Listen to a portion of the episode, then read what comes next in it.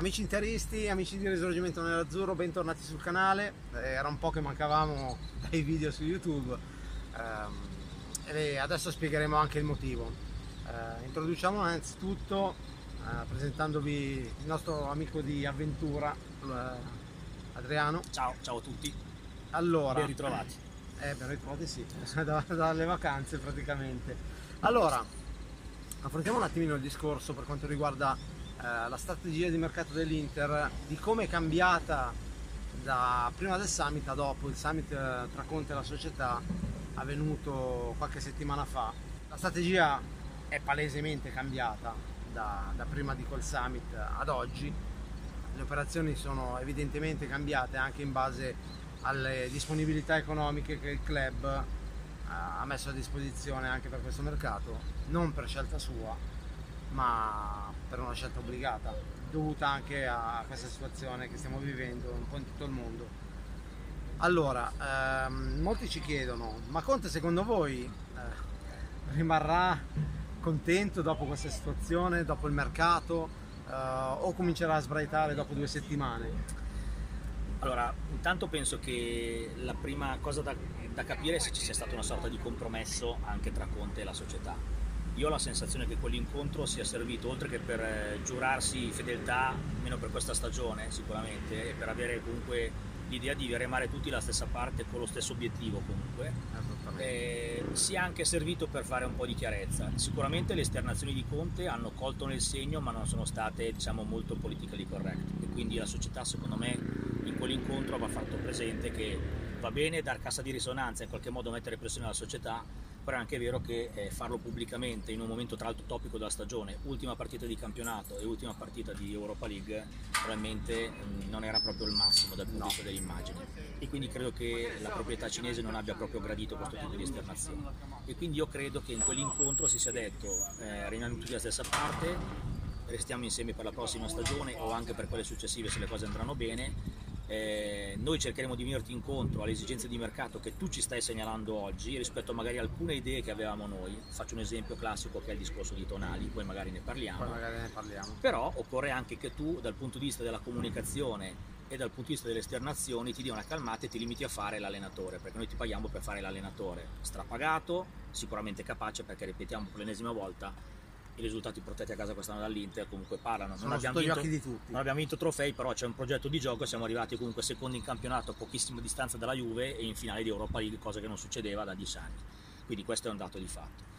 E quindi penso che sia nato lì. Sicuramente la proprietà avrà fatto presente, oltre ai comportamenti di Conte, che infatti guardate che in queste ultime due settimane, quelle due o tre volte che è intervenuto l'ha fatto in modo molto asettico, facendo percepire ancora la propria passione e il proprio interesse, ma sicuramente non in modo polemico, quindi sicuramente un confronto c'è stato. Chiari- vorrei chiarire anche una cosa, eh, la questione Conte, le sue dichiarazioni, diciamo ha sbagliato nei, nei tempi e nei, nei, modi, nei, modi, ma il contenuto è assolutamente la sostanza era condivisibile. condivisibile assolutamente. Però diciamo che a livello visto che l'Inter non è solo una squadra di calcio ma Suning è un'azienda anche perché è quello, che, è quello, che, pensavano anche buona parte dei tifosi sì, eh. sì, ma lui ha solo colto... che sentirlo dire da, da un diretto interessato ma poi anche in quel modi, modo anche i, mo- i modi esatto. e i tempi perché comunque io credo che il tifoso interista che in ogni caso si è riappassionato alla squadra nonostante il covid e le partite a porte chiuse la sera della finale di Coppa meritasse comunque, prima di parlare di tutti questi casini che ci sono stati, meritasse un'analisi serena da parte dell'allenatore che dicesse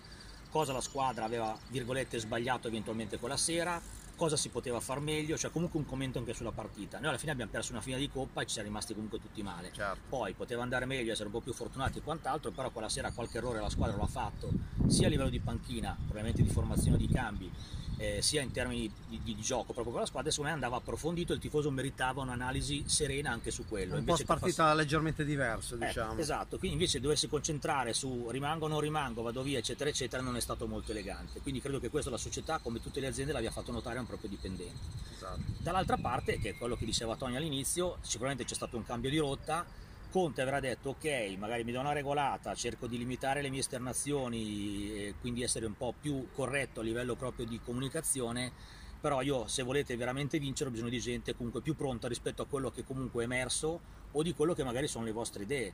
Il discorso di Tonali, chiaramente la società Inter non è che eh, non lo ha preso o perché non aveva soldi o perché comunque è cambiato qualcos'altro. L'Inter con Tonali era d'accordo da mesi e anche ha preferito dirottare quella cifra su, su, altre, su altri obiettivi perché Tonali, diciamoci la verità, è sicuramente un ottimo prospetto, magari farà anche bene nel Milan, non possiamo augurargli di far bene per ovvi motivi, però intendo dire ci sta che possa far bene. eh, però nell'Inter non avrebbe giocato titolare mai.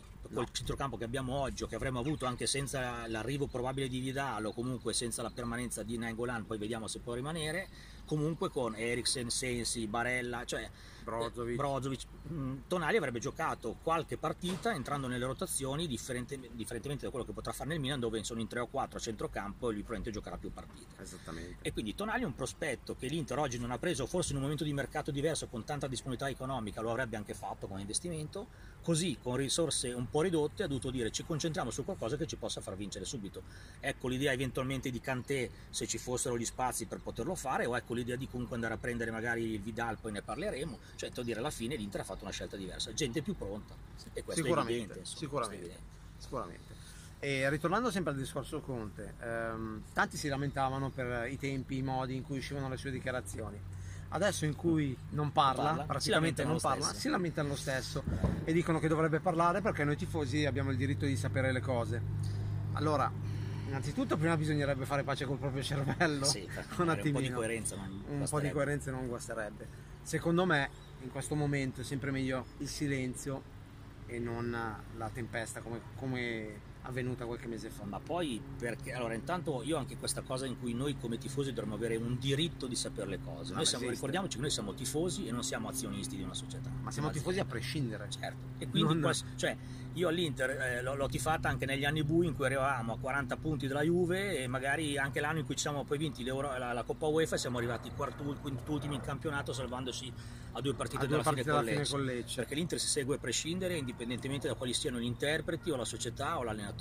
Poi è chiaro che tutti vogliamo eh, essere competitivi e far bene, però intendo dire, eh, mi sembra che ci sia la sensazione di non essere mai contenti. Io preferisco Conte in questo momento concentrato sul campo, sull'inserimento dei nuovi, sul consolidamento degli schemi vecchi o magari la, fle- la capacità di riuscire a trovare flessibilità un po' nel suo schema, che sappiamo essere sempre quello, con qualche alternativa visto che ha diversi giocatori, piuttosto che eh, promesse, eh, proclami più- o lamentele che poi dopo giudicheremo ancora una volta scorrette e poco opportune meglio silenzio, la- si lavora in silenzio, cominceremo a parlare in campo, spero che è la cosa che poi alla fine conta di più, perché parlare fuori non serve a niente, la cosa che conta è fare tre punti con la Fiorentina settimana prossima, prossima. e cominciare il campionato sostanzialmente con una vittoria, questo è quello che serve. Esattamente. Niente, questo era per specificare un attimino la situazione, eh, la strategia di mercato dell'Inter, eh, come è cambiata da prima a dopo le vacanze. Eh, ovviamente qualcosa di, di importante si sono detti in quel summit, È evidente. è evidente, è, è sotto gli occhi di tutti e dobbiamo adeguarci. Noi siamo tifosi, dobbiamo solo condividere, anche se non condividiamo, comunque condividere questa passione e vediamo cosa combinano poi in società. Lasciamo lavorare in società, lasciamo lavorare loro, perché loro sono dei professionisti. Esatto. Come dicono dei giornalisti, quando magari ci sono alcuni che criticano determinate dichiarazioni o testate, ci dicono tutti, loro sono professionisti, voi no. Lasciamo lavorare i professionisti allora In ragazzi. questo momento abbiamo, ripeto, Conte allenatore, Marotta massimo dirigente, giocatori che credo come Rosa siano comunque, oltre che competitivi, responsabili. Io lascerei che loro possano lavorare insieme. Come tifosi abbiamo il diritto, direi, di criticare, quello sì.